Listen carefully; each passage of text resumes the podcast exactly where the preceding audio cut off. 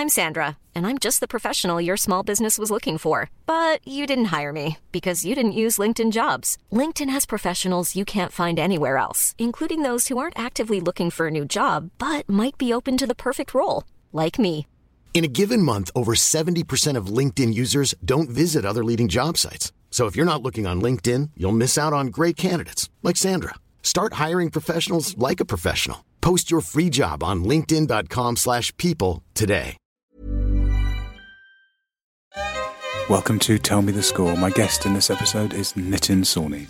Today we talk about his early life growing up in Rochester in Kent and right through to his work as a performer, a composer, a writer, a comedian, and now as an enabler of new talent in his position as chair of the PRS Foundation. I've got to know Nitin over the last few years working on several of his projects. But most recently, and one that comes up in the interview quite often, is a concert at the Roundhouse we did together, which was beset by COVID. The band were dropping like flies, and I think we lost three members a flautist, percussionist, another violinist, Eos, who normally does the, the gig. And so we were picking up a lot of slack. And it was a scary evening, but actually a, a really wonderful and exciting one. And I've never played to an audience as warm as that. And they, I think they were just thrilled at the end of the pandemic to be watching live music, and, and they were they were wonderfully engaged. It was a really exciting evening.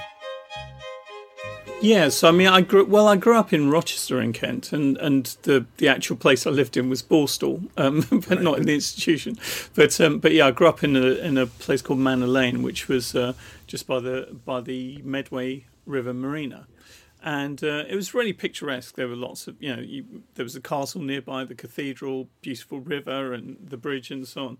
But it was um, and actually, I kind of had an idyllic first kind of few years in my childhood. Um, it was really lovely. We we just play as local children in the in the park nearby and in our garden and so on. And I had two older brothers, and it it felt pretty good. Um, but then I, I think it must have been when I was about five or six. Actually, um, I remember. Um, I do remember stuff about the Rivers of Blood speech from Enoch Powell, and it was kind of um, it was really interesting because I do feel that there was a change. And I remember my first day at infant school actually when I was five. There was a there was a kid that came up and just sta- started shouting racist abuse at me that he must have learnt from his dad or from someone else or brothers or whatever, and um, and then it just continued from there. So because we were very isolated as an Asian family there. There weren't very many around, if any.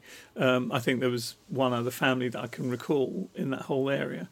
But um, but you know, it continued on till I was about fourteen, something like that. There was a lot of racism, um, you know, that was very hard to deal with. You know, I mean, right up to about 1979, I think. Um, you know, I, th- I think the anti-Nazi League changed things a lot. People like Tom Robinson coming out and saying what he did, you know, and, and Johnny Rotten. You know, the Sex Pistols actually coming out and and um, and really you know, uh, saying that the National Front were an awful organisation and so on, that actually really helped. So, um, yeah, it was it was a dark time. There were lots of skinheads on the streets. The National Front would leaflet outside my school gates growing up, and you know, it was it was um, it was really awful. Yeah, in that way. And, and musically, you, I know your parents weren't musicians, but they there was a lot of music in your house, wasn't there? Yeah, there was a great deal of music in my house. I mean, my my dad uh, played a lot of music from everywhere, from Cuba,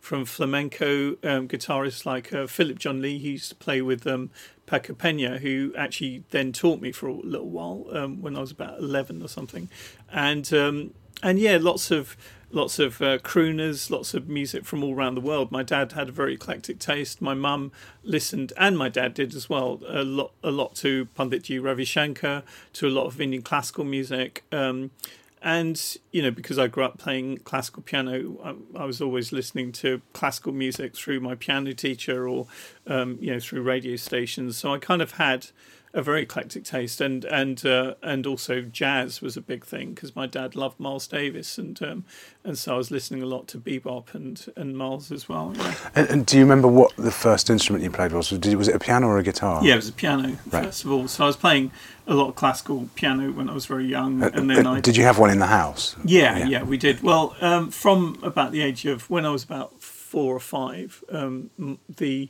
my mum and dad got one donated from um, uh, from the local church because they were throwing it out basically. So um, so my mum knew the person who was the church organist and said we we'd love to have it. So that was great. So I suddenly had a piano to play with, and uh, and I got lessons from the age of five. Yeah. Right. And did, what did you were you doing? Sort of uh, grades or Yeah, yeah. Just, all the grades was it and free? So on, yeah, I did it, A- which I loved. And your parents were supportive of that. Yeah, they were very supportive. Yeah, I mean they they were um, uh, they were great actually. I mean I think my mum. My mum, because she'd uh, she'd studied Indian classical dance, um, she was had a great respect for the arts, and so did my dad. I mean, my dad uh, was a really good painter, actually, as well as you know he was a he lectured in botany in India. He also, um, you know, was a chemical engineer, but he had a lot of love for the arts and um, and was interested in music and, and art in lots of ways. And do you remember the time when that when it went from being something you just enjoyed doing and wanted to get good at to wanting to really to really do it? Because I know that you, you didn't study it, did you? No, I, no. I, from from my memory, you studied law, I think. That's and, right, yeah. And and then were more into comedy at the beginning. Is that? Well, I studied law and did accountancy, but I met uh, and qualified as an accountant. But my I met um, Sanjeev Bhaskar um, at uh, at college, and uh, we got on really well, and we actually formed a comedy duo. So we kind of uh, and we ended up touring up and down the country uh, called the Secret Asians. It was a duo called the Secret Asians, which was great fun. And then that led to goodness gracious me because we um, on on BBC television because uh, we got picked up by Anil uh, Anil Gupta and Sharat Sardana when we did a little review show at um, at the uh, uh, where was it? It was it was in um, in uh, near Kennington uh, Oval House. Yeah, yeah. So um, and we did that, and uh, yeah, it was really really good fun uh, performing with Sanj on stage. But again, it wasn't something that I. Uh, ironically, I didn't take comedy that seriously. I was I was kind of always um, you know playing in bands, and I'd I'd already released albums by the time Goodness Gracious Me was due to go on television. So I'd already done two years um, on Radio Four with uh, with the team, and I was part of the team, and I was a writer as well. Um, but then I kind of thought, well, look, you know, I want to. I want to stop now um, because I'm. I was. I'd just been offered to produce um, uh, Amar, who was a young singer who'd been signed by Rob Dickens for Warner Brothers, and so they asked me if I would produce her album. So I just thought, you know, that's what I need to concentrate on. So I left the group, but I still was in the Let's Go for an English sketch, which is very famous, and a few others. Yeah, yeah. And, and did you like that touring? I guess you did those kind of provincial venues with Sanjeev then.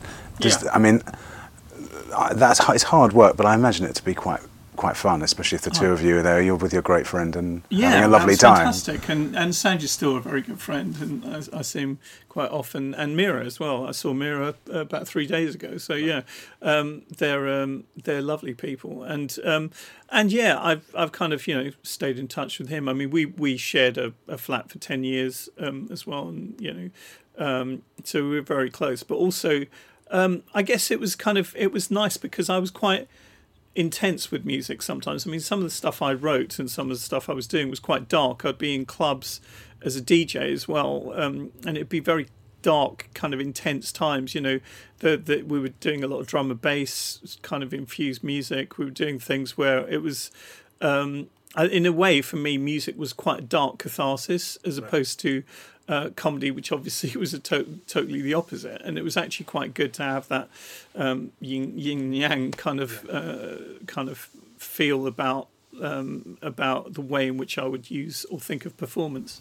And uh, I mean, were you thinking? I mean, you said it was cath- catharsis. Do you think? I mean, is it was it a therapy for something? Were you getting something off your chest? The comedy. No, I mean, I meant the, the when you like the, those dark sort of DJ yeah, sets. Or, Yeah, definitely, without a doubt. I mean, uh, music was, um, you know, I mean, the kinds of albums I was writing. So I wrote uh, Spirit Dance and then Migration and Displacing the Priest was a lot to do with how I felt like at at school. Um, I'd been kind of indoctrinated um, in lots of ways into into. I've, I felt like I'd been forced into a Christian kind of. Uh, you know, I wasn't religious really. I mean, I I kind of grew up, you know, with a Hindu background, um, but I felt like it, there was a lot of indoctrination that was going on, and uh, and a lot of guilt tripping, you know, of, of young children when I was growing up at school, um, and and so I kind of felt like I wanted to rebel against that because I thought, well, you know we're we're we can be our own priest you know we can be our own spiritual guide and not have this kind of external um, pressure to to believe in something in order to fit in to a culture And uh, something that you mentioned before about your your mother being a, a dancer, and Yeah. that I think that runs all the way through Indian music. The connection. I think we don't quite have it in our tradition. Hmm. The absolute connection between dance and music. You're absolutely and, right, And yeah. do you think is that something that's helped you? That sort of the mix. I mean, rhythmically, I find I love watching dancers, and Yeah. I had a wonderful friend at, at college who used to say that musicians were were sculpting time yeah and but with dancers they're sculpting time and space at the same time and that, Yeah. i mean Yeah. d- so do you conceive of your music are you imagining people dancing to it maybe that's a naive question Um, but I work a lot with visuals. Yeah. Because as a film composer and somebody who worked a lot with theatre and, and dance and video games and so on. Um, but I, I think uh, when I'm writing, I like to visualise, um, but not necessarily dance. I mean, dance is kind of. But I love, you know, I worked a great deal with Akram Khan and with other dancers as well. But um, um, you know, and it's great to work with great choreographers. But I think you're absolutely right with Indian classical music, for example, which I always had a keen interest in. Um, you know, there was this whole background of the Natya Shastra, which is a treatise that dated about 200 BC to, well, maybe even 500 um, BC, around that time between those, in those 300 years. And, um, and it was actually a blueprint in lot, lots of ways for how the arts could work together. So there are lots of references. To, so there's a common vocabulary, as you've as you've heard and as you know. Um, you know there are ways of speaking rhythms because both are an oral tradition with Kathak dance or Bharatanatyam dance or Kathakali and so on. All of these come from an oral tradition of speaking rhythms and then working in that way, which actually the tabla player or a mridangam player, depending whether you're thinking of South Indian or North Indian classical music, they will actually also know those same rhythms and that same system. So there's a there is a whole system of communication um, rhythmically between the uh, between the musician and the dancer that obviously you know came a cropper with Western classical music when, for example, Stravinsky Yes. stormed on stage with Rite of Spring And lost his temper with the yeah, dancers, exactly, yeah. with the, with the dancers because they couldn't follow his time, you know, his his time signature Yes. changes, um, and so on. So it's kind of um, so I guess it's kind of all of that, uh, all of that kind of history with Indian classical music is a lot more rich. Um, even with jazz, you know, it was an unusual thing when Dave Brubeck came up with um, Take Five. You know, Yes. uh, there were, it was quite unusual at the time to hear something in a different time signature with jazz and so on. So it's kind of it's interesting how Indian classical music has rhythmically evolved in, in a very powerful way, in uh, both in the choreography and in the in the um, music itself. Um, so yeah, I guess within Indian classical music, it does take play with um, time, space, and, and perception of time in, in lots of different ways as well. Um, yeah. I was thinking uh, the stuff I've done with ballet companies. It's a long time ago, but Mm. there's definitely a thing where the ballet dancers rehearse with a piano for weeks Yeah, or however many yeah. weeks, and then like, the band turns up, Yeah. and suddenly it becomes another thing. I'm imagining in Indian classical music that distinction isn't quite isn't quite so formal. No, because actually the dancers can work on their own for a very long time, Ah. and then and then an ensemble because they'll know a whole pattern of uh, a whole load of patterns, you know, and and they'll work to the patterns. So they might even recite the patterns even as they're dancing um, together, or they might have a, a teacher uh, reciting them, or they may just know them and just practice with those particular. So they're they're for example they're called jatis, where where you'll have in Kathak dance you'll have a, a classical dancer who will know. Um, you know, within uh, within the ten beat cycles. I mean, we went through some Yeah, of yeah, yeah. the gig that you did Yeah, yeah. us, which was wonderful. Yeah, yeah. Um, and thank you again. Oh well, I had a really lovely time, and like we were mentioning before that it was. I think how many? T- I mean, it has been cancelled several times Oh, my because of COVID, and nearly had to be cancelled Oh, it was a again. nightmare, yeah, it was so you were missing Yeah. uh, Ashraf. You, Uh, Ashwin, Uh, who's, Ashwin, on, sorry. um, who's uh, Ashwin's the uh, uh, Bansuri player from India, and then Arif, who's um, the tabla player, um, and Eos, who you who you've beautifully filled in for um, playing violin. But it was um, it was mad because you know that was our usual uh, band. So out of the five uh, of us, there were there were only three of us remaining. You know, um, in the actual band. Well, no, six of us who'd been on tour. Uh, there were only three of us remaining. So literally half of the core band had, had gone. Yeah. And then we, you know, thankfully we had a wonderful string section um, led by yourself. Well, it was we lovely. It was a lovely gig, yeah, wasn't it? Well, And- it was. it the- went really well. It was quite astonishing. But sometimes I think those kind of emergency scenarios, yeah. it, it focuses the mind, and something special will happen Yeah. because you'll you'll be getting people to push themselves. Just to clarify for the sake of your podcast, Yeah, yeah, we're talking about the uh, playing at the Roundhouse, Indeed, uh, yeah. which was lovely. We had a sold out audience. We had um, it was at the end of a of a lovely tour that we'd just done, but we lost, uh, as you could hear, we we've lost quite a few of our um, of our. Uh, key performers, but it, it still worked, and that was that was really exciting that it still could could hang together as a gig, uh, which I think was really nice because that was that was very much about structuring a show and actually you know thinking how can a show still work you know and it's about making sure that the show in a way is greater than the sum of its parts and I think that's that was the case with that particular show which I feel very proud of I really felt, and I don't often feel it. I felt like the audience were were quite a big part of that show. definitely And just the, it was a very lovely atmosphere and a really kind. It felt like there was a lot of love in that room. Well, I, I actually threw myself at their mercy at the beginning by actually kind of being very transparent and saying, "Look, we haven't got quite a lot of the band here," and so on. And I think what happened was, but because I'd actually owned up to the fact that we'd we'd lost some people, um, you know, due to COVID, everyone really was very supportive, and, and I think rose to that and wanted to uh, us to succeed as a as a band. Um, and they they, as you rightly said, I mean, there was a great deal of it was a very symbiotic relationship with the audience on that evening, and I think it worked beautifully as a result. Yeah. Yeah, uh, I, I, it was a lovely atmosphere. Mm. Just coming back to the rhythms, I, I know that you you were quite mathematical as a, Yeah. as a child. Do you think the the maths uh, helps you understand those rhythms, or Oh, do you think there's a connection Yeah, I, lo- I love mathematics, and I and I, I kind of, uh, but but with Indian classical music, it is intrinsically very mathematical in the way it works, um, the technical aspects of it. Um, you know, it's it has to feel poetic, it has to feel lyrical, it has to feel.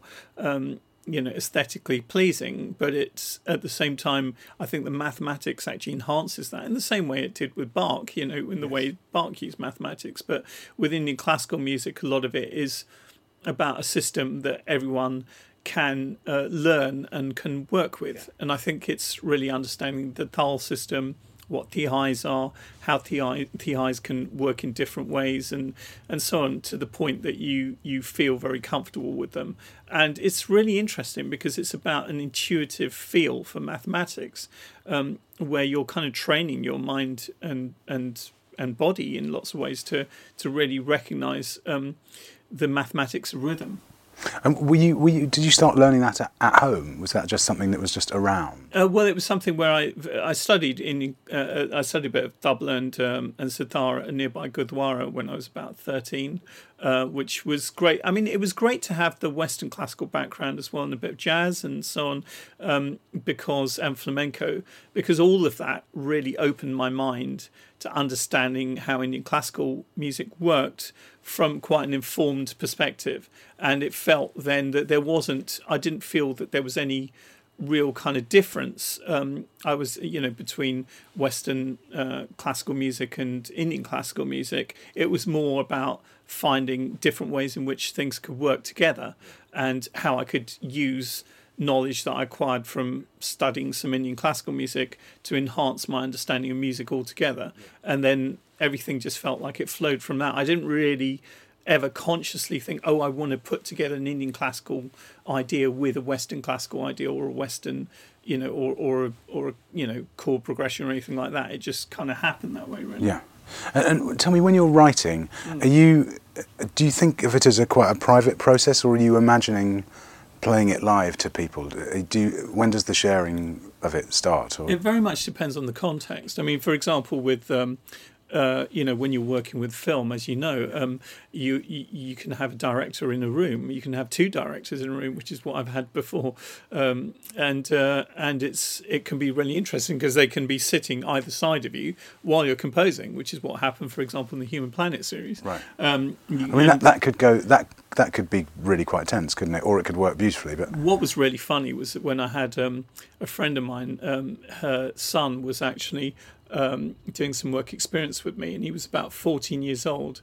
And um, he was sitting on one side of me because he was just interested in what I was doing. And then I had a director for one series just talking to me about uh, what they wanted. And they, the director interrupted me several times while I was um, while I was coming up with an idea. And the, the, the boy who was 14 turned around and said, um, it, and not in a precocious way, actually. Um, just said, "Sorry, can I just say something? I I think it'd probably be more helpful if he could just try to try to figure out on his own for just a short while until he kind of gets." And it was just so funny that a child could see. So it's quite it's quite funny, but at times, yeah, it can be frustrating when when you're working with. Um, I mean, I, I did have one person who one time when I was writing a piece of music actually said to me, um, could you uh, uh, uh, well yeah what's what's that noise? Can you stop you, you, know I, I don't want that noise in the piece. I said what noise? And they said that that that noise. It sounds like a ticking. I said that's the metronome i'm just working yeah. with. it to try to get the music in the right tempo but it can be it can be a crazy thing. Writing on your own is is a very deep process and very emotional but sometimes you're working on certain um, productions and you're aware of the time limits that you're under under time constraints. And you just you know it's actually very helpful for people to give you input. If it's a commission you you want it's for something else. It's for for someone else's vision uh, if you're writing for your own album, then it's very different. But if it's a collaboration, again, it's kind of about bouncing ideas off another yeah. person who's going to contribute equally or or partially uh, to to whatever you're doing. Yeah, it's great that you mentioned collaboration. I wanted to talk about collaboration. Mm. Do you think that? I mean.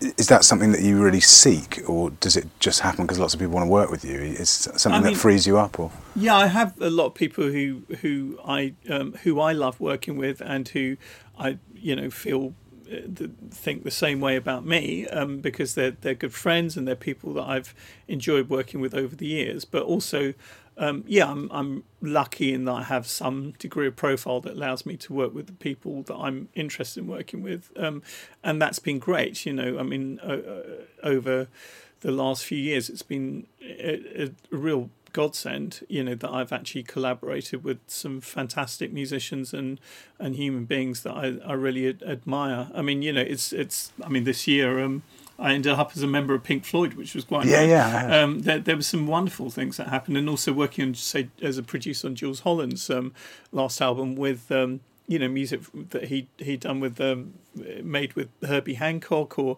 um, Jamie Cullum and Tom Jones who came into the studio and you know some amazing people um, who who uh, contributed in so many ways and working even with Rod Stewart this year was which was really interesting. I mean you know who's got a great voice you know in the studio. And and it's it's great. You you kind of end up working with people that you kind of you know kind of grew up watching or have an interest in and uh, and suddenly they come to life. It's like uh, it's like when I was um, when I was a kid. I always thought, you know, when I was about three or four, I always thought that that that the television actually contained these little characters, and um, and you know, it's weird to discover as an adult that they all come to life in front of you. And I think the last time I came here, it was to do something for Jools's oh, yeah. album, yeah, yeah, yeah, and I, and I was there were two strands to that. Really, the first was that I was thinking and actually it's been borne out because there are there are a lot of tracks on that album, mm-hmm. aren't there? I was thinking like, how do you?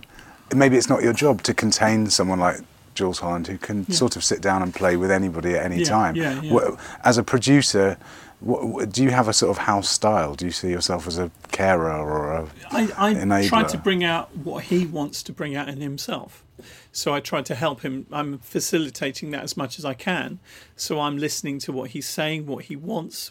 You know, it's it's really about it's his album, it's his expression, and if I can help him achieve that, then that's great. Um, I think um, what was a real uh, a really lovely moment for me was actually because he's his thing isn't really reading music. I mean, he's much more of an intuitive musician. Um, I mean, I'm not the best sight. I'm not like you guys. You sight read like unbelievably, but um, but you know, I can read music and, and write music. Um, and so with uh, he wanted to do a duet with Lang Lang, and what was really lovely was to write the other part for Lang Lang, um, so that so that it works because he actually I think Jools was kind of um, wondering how he could do that, how he could have a duet with Lang Lang. Uh, so how did it work? Was was Jools improvising so Jools at all, a, or no? He wrote a piece, and then I wrote wrote out uh, another part for it. Right um, that Lang Lang then went on to play. Um, so that was really nice, and it was just that Jools hadn't really got anyone to do that with, yeah. you know, and so uh, he was really happy and very excited. And so, uh, uh, to be technical, how did you record that? Were you were they both in the same room, or did you? No, you um, Lang Lang uh, d- recorded his part um, independently and then sent it through, and, sent it and we put it together. Great. But it was, um, but it was great because he played with Jools he had the music, and then it just worked like that. It was just as simple as that. But I, it's interesting because Jools is used to playing with other jazz players or boogie woogie players and so on, on the, on keyboards, yeah. um, and improvisationists. But he's not used to having set compositions, uh, you know, that have been that have been written for someone else to play with him. Yeah, yeah. So I think that he really he really liked that. He he found that really uh, rewarding. And uh, I think it's it, this album brought out a lot of uh, different aspects of Jools's uh, music that that I don't think he'd explored as much before. Yeah, I always love going to the, his kind of magical uh, studio. Oh, it's lovely. Or Helicon Mountain. Helicon, yeah, yeah, yeah, which is like Brilliant. a sort of toy town, uh, yeah, and yeah, in every sense. Well, he's also yeah, he's he's a great uh, train enthusiast. And right. He's got a mini railway There's upstairs. A little, yeah, yeah. You know, which is fantastic. But he's very he's such a lovely human being. Yes. And this is the thing actually that I that I think guides my choices of collaborators is that I have to really like them as people, yes. and I have to really get on with them and feel that they're um, they're interesting. Um, you know, as in in terms of what they have to say, because I I think for me more and more I think of music as a language, and I've I've always thought that to some degree, but I think it's it, that feeling increases over time. To be honest with you, music in itself no longer really interests me that much. I think what is it saying, and why is it saying that, yes. and that those are the questions I always ask. And uh, beyond that, everything feels like a technical exercise or or whatever. You know, it doesn't it doesn't really. I, I don't feel moved or interested in music that isn't speaking to me. Yes.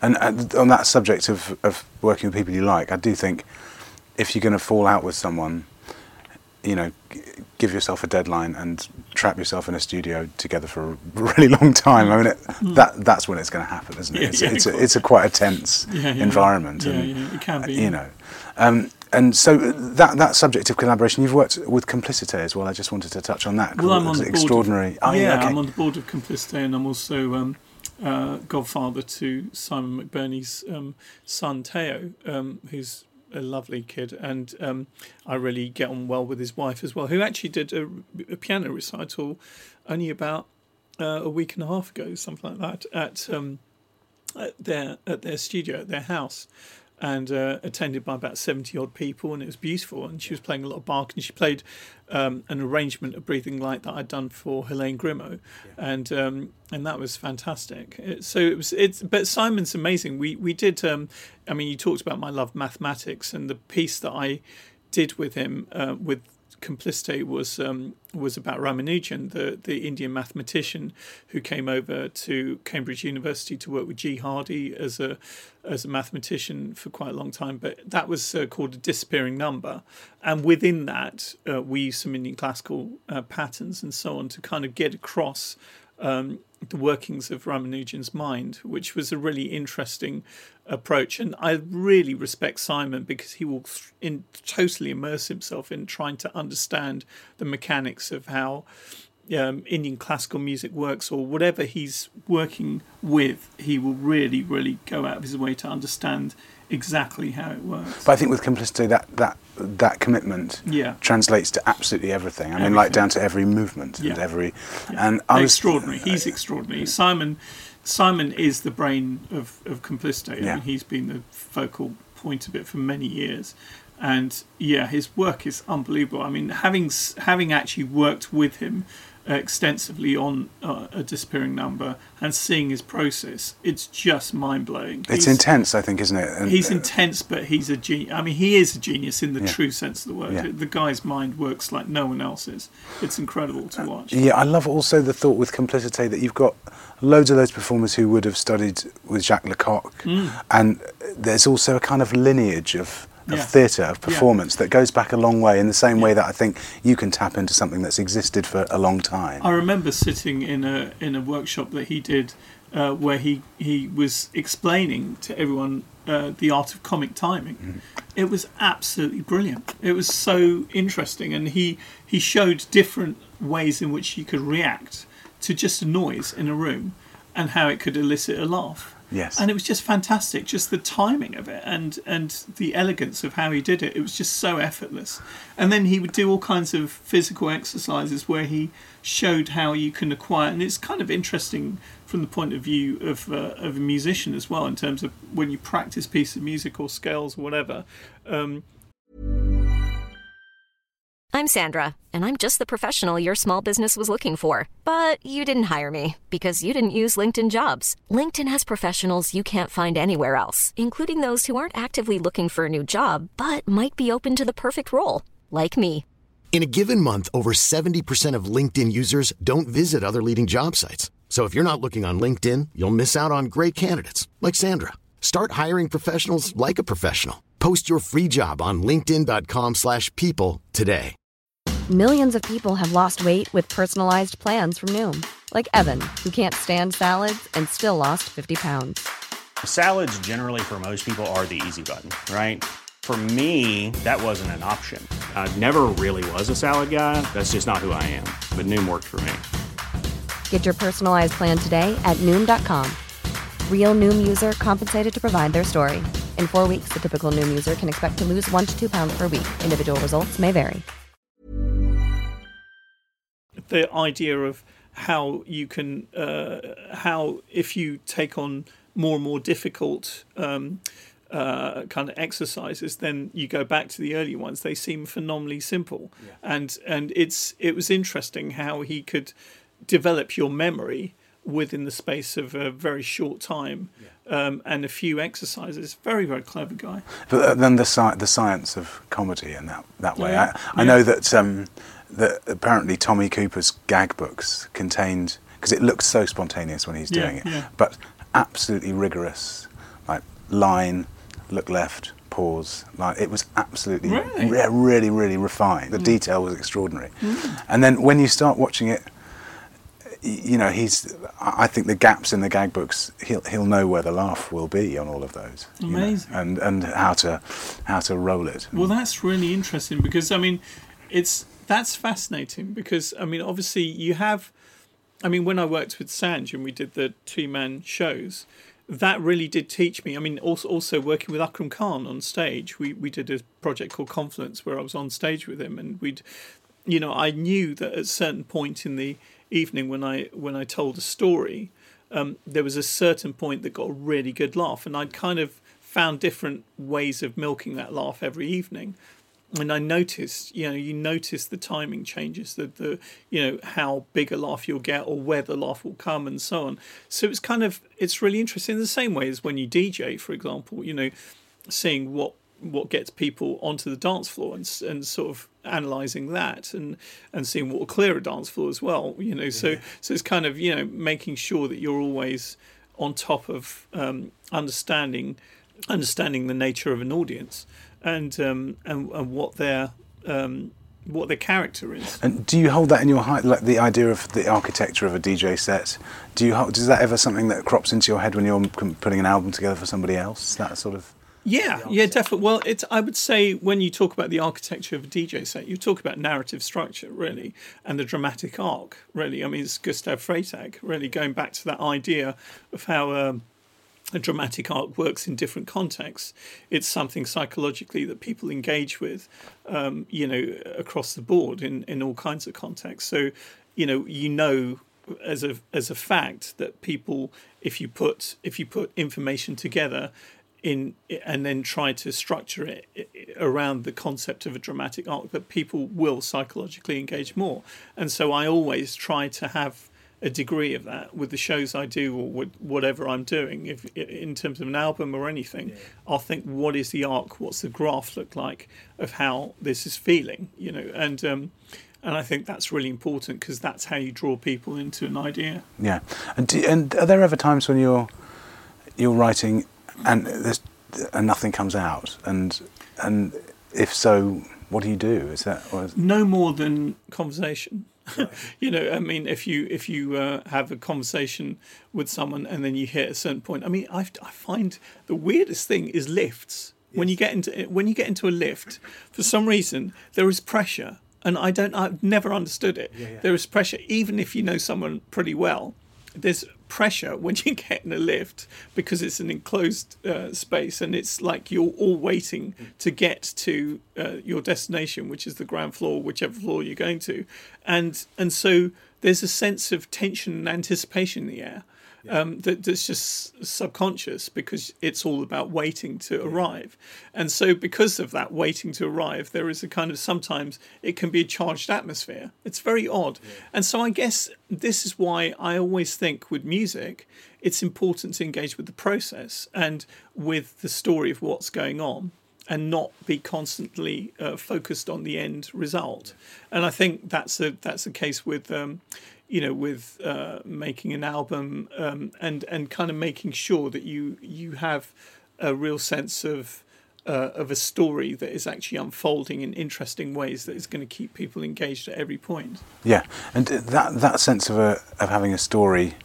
I mean, is that something when you if you're just tinkling away on a guitar, are you are you, are you conscious that you're trying to say something, or can you just idly? No, I can. I can idly play the guitar, um, but it's kind of more. Um, it's if I'm thinking I need to write something, um, then I may not even start from music. I may start from a poem I might write, or I might start from just stringing a few words together, um, and um, or I might look at an image, or I may, uh, you know, I may actually just literally uh, think to myself, okay, what what kind of feeling, what mood am I in right now? Um, what's going to come out if I focus on that mood? It's it depends. I mean, as as you know. Yeah, t- talking about images, do you? Uh, when did you first start writing to picture? When's the first sort of?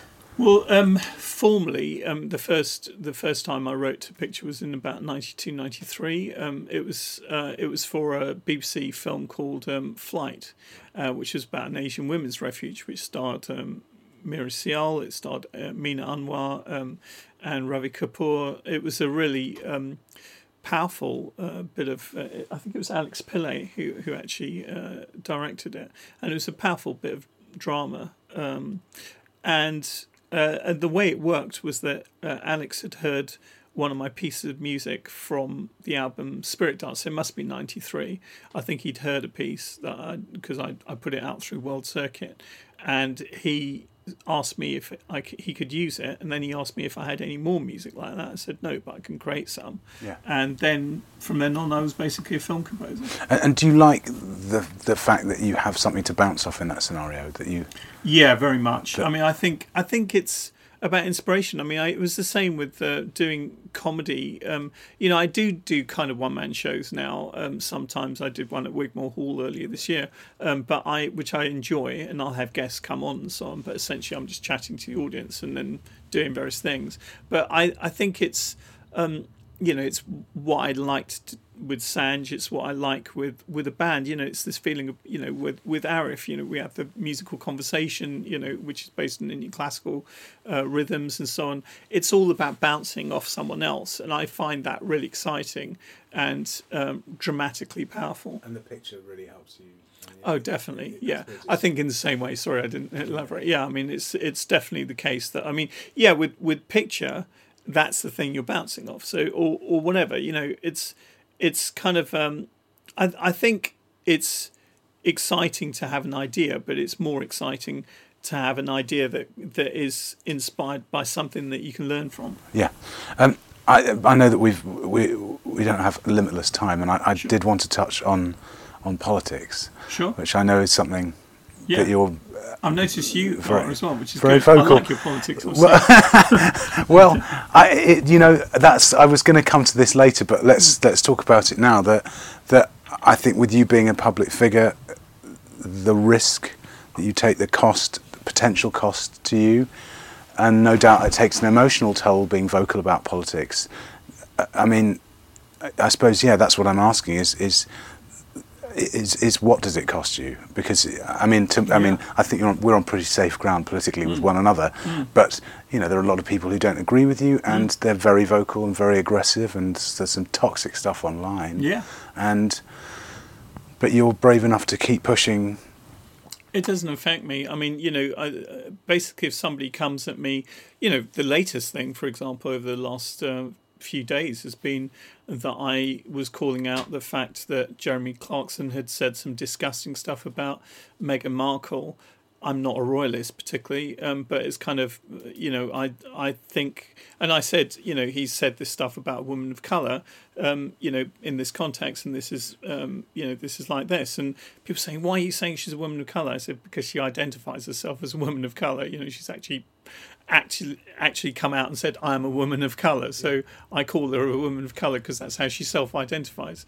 And people, the the amount of vitriol and abuse uh, that I saw uh, from people uh, coming at me uh, on that, I just thought, wow, this is really interesting because it's. And I said, I, I said, just ask yourself why exactly you're so upset by, and that and they saw it as me then said that they they felt the need to say, oh, are you saying that white women are not as valid valid as uh, as you know? It's like how are you derive? How's your logic working? You're you're saying that by saying something that I'm actually, you know, I mean, it was just, but it's the same kind of bizarre arguments uh, that happened around um, Black Lives Matter, where people are saying, oh, no, all lives matter. It's like, yeah, but this is actually about a particular issue.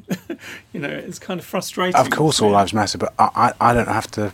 I don't have to fight for Yeah. it in the same way yeah. as someone of colour does. Yeah. You know, I mean, it's interesting though because people find it very hard to give any ground in recognizing endemic issues of racism or endemic issues of um, misogyny or bigotry of any kind because they feel in some way that it reflects on them the second or, or, or that they've somehow it undermines their life choices. And um, and you know and, and particularly if they've made life choices that are uh, that are actually inappropriate or uh, no long uh, uh, and are being questioned by society, they find it very difficult. And the problem is that you know these platforms quite often, social media platforms, will um, you know especially now that Musk has taken over Twitter and so on, and it's clear that his politics aren't aligned with a lot of the users of Twitter.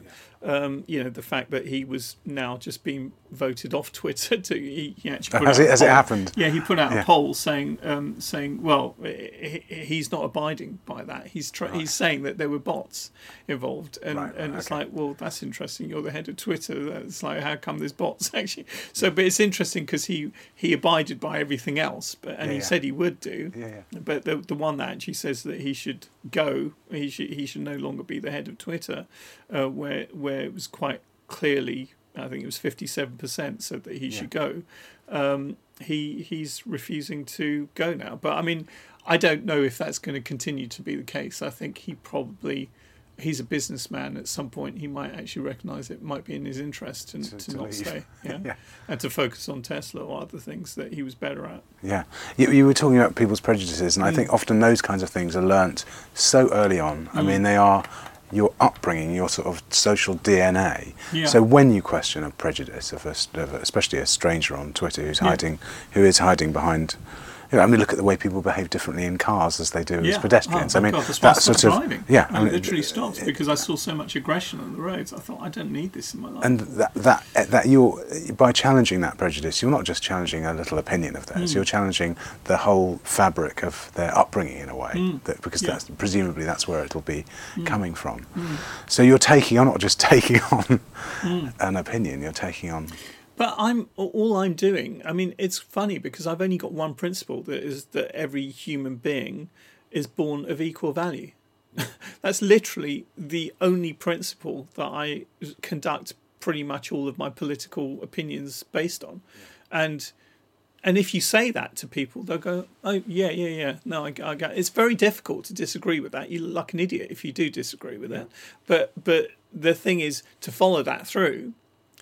Is you know very few people actually uh, will follow it through because it it puts them at odds with their own greed and their own uh, and their own issues and their own fears and insecurities, and suddenly um, you know, when you actually try to implement the, in pragmatic terms, the idea that every human being is of equal value in, in terms of the principle of it, people will will really struggle because suddenly they're kind of like butting up against um, all kinds of conditioning that they've Yeah. had throughout their lives. And do you? I know that the the question "Where are you from?" has been in the news recently. Yeah, that, that's that's slightly, you know, well, you know, I was going to say, I was going to, I was going to say clumsy, but Yeah, yeah. but I think it's beyond clumsy. I mean, is that a question that you still get asked, and what and what do you say? Well, it's interesting. There's a track by um, by Riz Ahmed, uh, who I've known since he was about 19, um, who who came up. I mean, who's incredibly popular and successful now. Who came up with a track um, on his uh, last album called uh, "Where You From," uh, which actually is literally about that. It's a it's just a poem about that, and I think it's a great poem for anyone to listen to. Um, but I think yeah, it's it's this idea that we are when it's it's how the context of how people ask you as well. And um and i think it's it quite often can be about um imposing upon you a perception of you that that they want to uh, that they want you to fit into because of their own insecurities. So it's actually if you don't jump into the if you if you don't accept me putting you into the box of this stereotype that I have in my head then I've got an issue and I think that's where the frustration lies so this this happens a great deal I mean you know I, I remember actually years ago um, being interviewed by one journalist for the Telegraph, um, who came to interview a few of us um, when I was signed to a, a predominantly Asian label called Outcaste Records in the 90s. And I remember this uh, particular journalist saying to me, How do you feel about being the leader of the Asian underground? I said, I'm not the leader of anything. I just make music and this is what I do. And and he switched off his tape recorder and he said, Do you not realize I'm here to help you? And, you know, I said, uh, no, I, I didn't. I just thought we were doing an interview, and he got really angry, and he wrote that I had a chip on my shoulder because I because I questioned his his perception of who I was. He thought that I had I had a problem, you know. So it's and that's that comes across a great deal. on- But that's sort of that's like a sort of micro colonialism, isn't yeah, it? You yeah, know, exactly. They want to colonize your mind, as as Mandawuy Yunupingu once said on one of my albums. Who's the Aboriginal guy? He said it's colonization of the mind that's the issue. Yeah.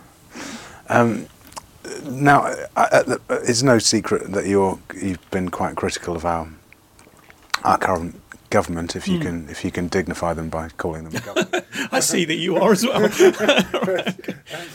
the, at the moment, with we've got like waves of strikes, food banks being used more Yeah. than ever, more more people being born into poverty, more children in poverty than ever before.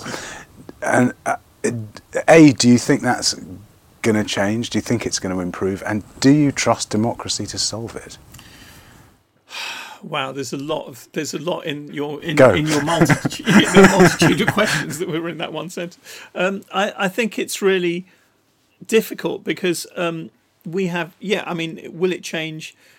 I don't know. Um, I hope it does, but the the problem is um, that we have um, we've gone since Brexit. There's been a lot of propaganda and all kinds of um, disinformation that's been hitting us from so many angles that it can be hard to see the wood for the trees. And I think um, you know it's gonna it's gonna take quite a fundamental shift to actually rid of our, rid ourselves of a lot of the thinking that has dominated the media, social media, and government for, for a number of years now, um, which is a, a, a ruthless um, uh, atmosphere that actually looks down on compassion and labels it wokeism. Um, human kindness has been uh, undermined on so many levels, um, and I think that, that that has to shift. We've got to find a way to to claw back um, the idea that compassion is something that we should strive for, human rights are something we should respect.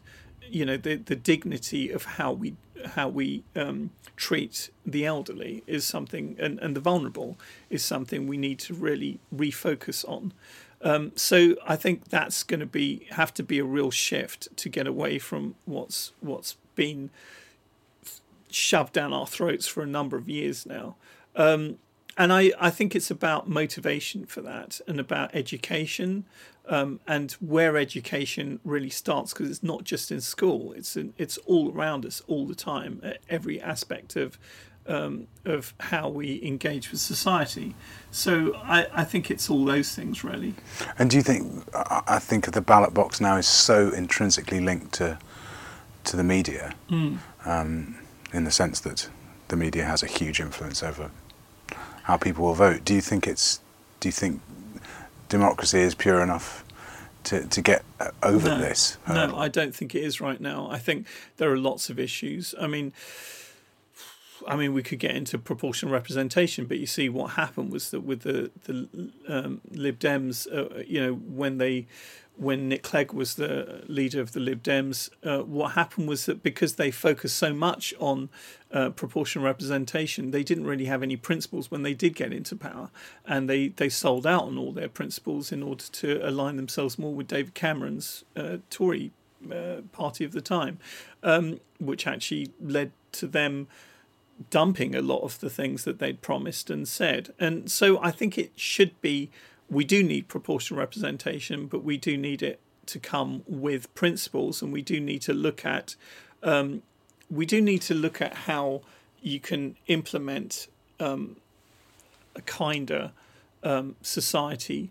without uh, compromising how uh, economics works uh, for society. So what I mean by that is, um, and this is the this is the thing that I've always talked about is that when I was at when I was at school, the first definition that was shoved at me about what economics was was it's the allocation of scarce resources to meet unlimited wants and not needs. Basically, it was the study of greed, and so we need to shift our thinking to look at what is needed by people as opposed to what is wanted by people because unlimited wants is a huge thing because that's what makes us rip off the world and destroy the planet we're on and it makes us unkind and it makes us greedy.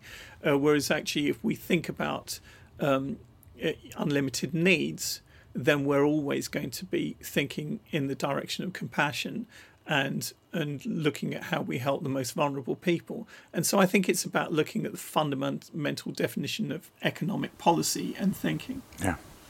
And uh, just in bringing politics perhaps back to music, I wondered if uh, we could just talk a little about. I know you're um, involved with PRS, and now it's yeah, an I'm the chair of the it- it's a, Foundation. yeah. so yeah, involved is an understatement. right. But but the the the performer representation and streaming and and remuneration, I think, is is, is a is a big issue at the moment, and I, I feel Yeah. like there is a there is a glimmer of movement um, on that. I mean, I, I suppose perhaps we should explain that the streamers. I think people probably know, but streamers are are, are really not paying their way. You know, artists art, artists aren't getting what they deserve, and certainly Yeah. performers. yeah.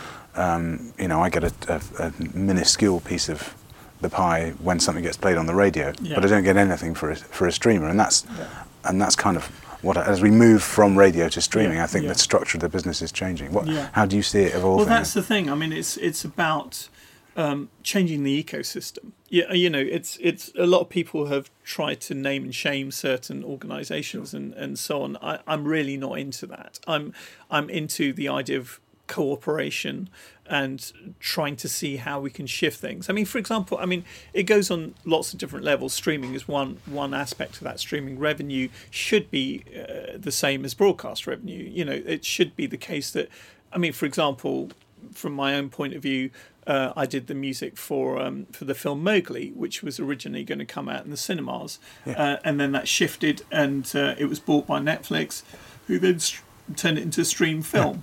I led the orchestra for that. Yeah, well, there you go. It was a lovely. fantastic. It was a very jolly. It was a lovely thing. It was It great. came out really well, and I think it's um, Andy but- but- Andy Serkis. Right? Absolutely, Andy Serkis. But I mean, it, my point with it is that it's it changes quite a bit um, how what royalties you receive and so on. And it's the same, you know, with anything like that. You you can't predict as the composer what's going to happen, and it shouldn't be your job to do that. You're doing the same job. You're putting the same hours. You're putting in the same effort, the same everything. What happens to that work afterwards shouldn't then you know determine your your income stream. Um, you know if it, it, it as long as it's out there if it's whether it's on a streaming platform a broadcast rev, uh, platform or a or a public um, platform you should still receive a decent income from it. And because it's going out to the same number of people if not more and and so I think all those things have got to shift. Um, but it's it is a process because obviously you're up against a, a lot of people who are resistant to that, and and big big money and corporations don't really want to pay out anything if they can help it. So it's frustrating. And do you see a parallel now with the time when artists on record labels were being very badly treated? I think particularly probably of black artists and and Motown and and that shift. Do you think an, a shift like that is what's needed, or Yeah, absolutely. I think it's it's about um, being fair. It's just about being fair to people and making sure that, uh, and I think that also um, streaming revenue is about also rewarding people, you know, at whatever level they are in the in the kind of the hierarchy of um, stardom, stardom or celebrity or, or or or you know recording artists and so on. Because I mean, the way it works currently is that the the the best selling artists are, are rewarded a great deal more than the than artists and and sometimes you know the the the the revenue that should go to to um, uh, young developing artists doesn't go their way because of the way in which it all works, which is totally wrong. You know, it's actually increasing disparity of income at a time when that's already terrible. So yeah, we just need to redress all these things, and I think that's that's um, it, one other. You know, for example, recently I was talking about. Um, looking at uh, women composers and um, the fact that there needs to be a, a fundamental shift to you know women composers and composers of color as well um, to make sure that there is much more um, uh, there is much more opportunity for those people to actually be able to get a foothold in the in the industry of, of being composers for film, television, and so on. It's very frustrating because what happens right now is that there's a recycling of the same um, you know it's it's very unfairly balanced. I mean, I noticed a few years ago when I did the music for a film called Breathe that actually, um, you know, it was I was longlisted for an Oscar for it, and there were out of 160 something odd people, only five of them were women, and only one person of color. And my whole point is that you need a fundamental shift in order to to get this to change. And I mean, talking to um, Netflix, Amazon, and so on about um, about mentorship schemes whereby composers who are established bring through younger um, uh, artists and composers who are then able to um, build up a CV of working on various films and and learn uh, learn about that because apprenticeship schemes don't happen anymore because of the way in which everything's structured. Um, uh, economically. So so we need mentorship in in terms of really seeing how we can pragmatically bring people through. Yeah, I, I think that you touch on the on a real problem, which is that that it goes back 20 years. You know, Mm. so it, what's happening now is a reflection of who was educated and who was privileged 20, 25 years ago. Yeah. and and it's very d- difficult to to solve that immediately. And I think that's. It do, I mean, it does take time and investment. I think you have Yeah, to it you have to put your money where your mouth is. Absolutely comes back down to conditioning. Yeah. I mean, it's about recognizing how people and society has been conditioned. And that's why it's important to constantly question, you know, why people are saying certain things, why why people think a certain way, where they're coming from when they when they actually think that they are asking you some kind of a genuine question when they say um, when they say something about well don't all uh, lives matter instead of black lives matter you know. And they think that that's a that's a reasonable question because of their conditioning, because they don't actually recognise endemic issues within society of inequity um, due to, to race or colour. So, my whole point is that it's actually about educating people from a young age. I do believe that a lot of younger people now are recognising those issues and also have a much bigger concern about climate change. And if you are concerned about climate change, everything else follows through because you start to look at the global north, the global south. You have to look at how people are disadvantaged, you know, across the world by climate change, and it predominantly affects people of color. And so you, know you start to look at the unfairness and the injustices in the world in lots of different ways. And so i think the world is forcing us into a situation where we have to question conditioning because we have no choice. Yeah. Um, you, you, touched on something before about mentoring. Mm. um, and i just just to close i wondered it would be really lovely if you had any advice that you might give to your to your younger self. If you had a younger self sitting here what would you what would you say to 12 what year would I say? Oh, 12 well, I don't know. T- how it's interesting. I got asked that by my therapist. oh, really? a, a while ago. But I mean, I, I guess I, I would always just say, you know what, trust in your intuition, but make sure that you spend time um, training your intuition as well. And what I mean by that is just make sure that you, um, you, you know, you you spend time learning about various ways of thinking, learning about various ways of, of, of looking at music and musical expression and so on, um, so that you can trust your intuition because then your intuition will take you to the right place. If you actually neglect your intuition, that's when you end up lost. Lovely. But listen, it's just been fascinating talking to you. Cool. Thank you so much for your time. I hope any of that made the slightest bit of sense. It was wonderful. Babble. It was absolutely great. That was the wonderful Nitin Sawhney. Thanks for listening. I think you're supposed to do stuff like leave reviews and subscribe and all that kind of stuff. And I, of course, I'd be very grateful if you did. But hey, we're all busy people. In the meantime, we'll be back in about a week's time with another interview. Take care.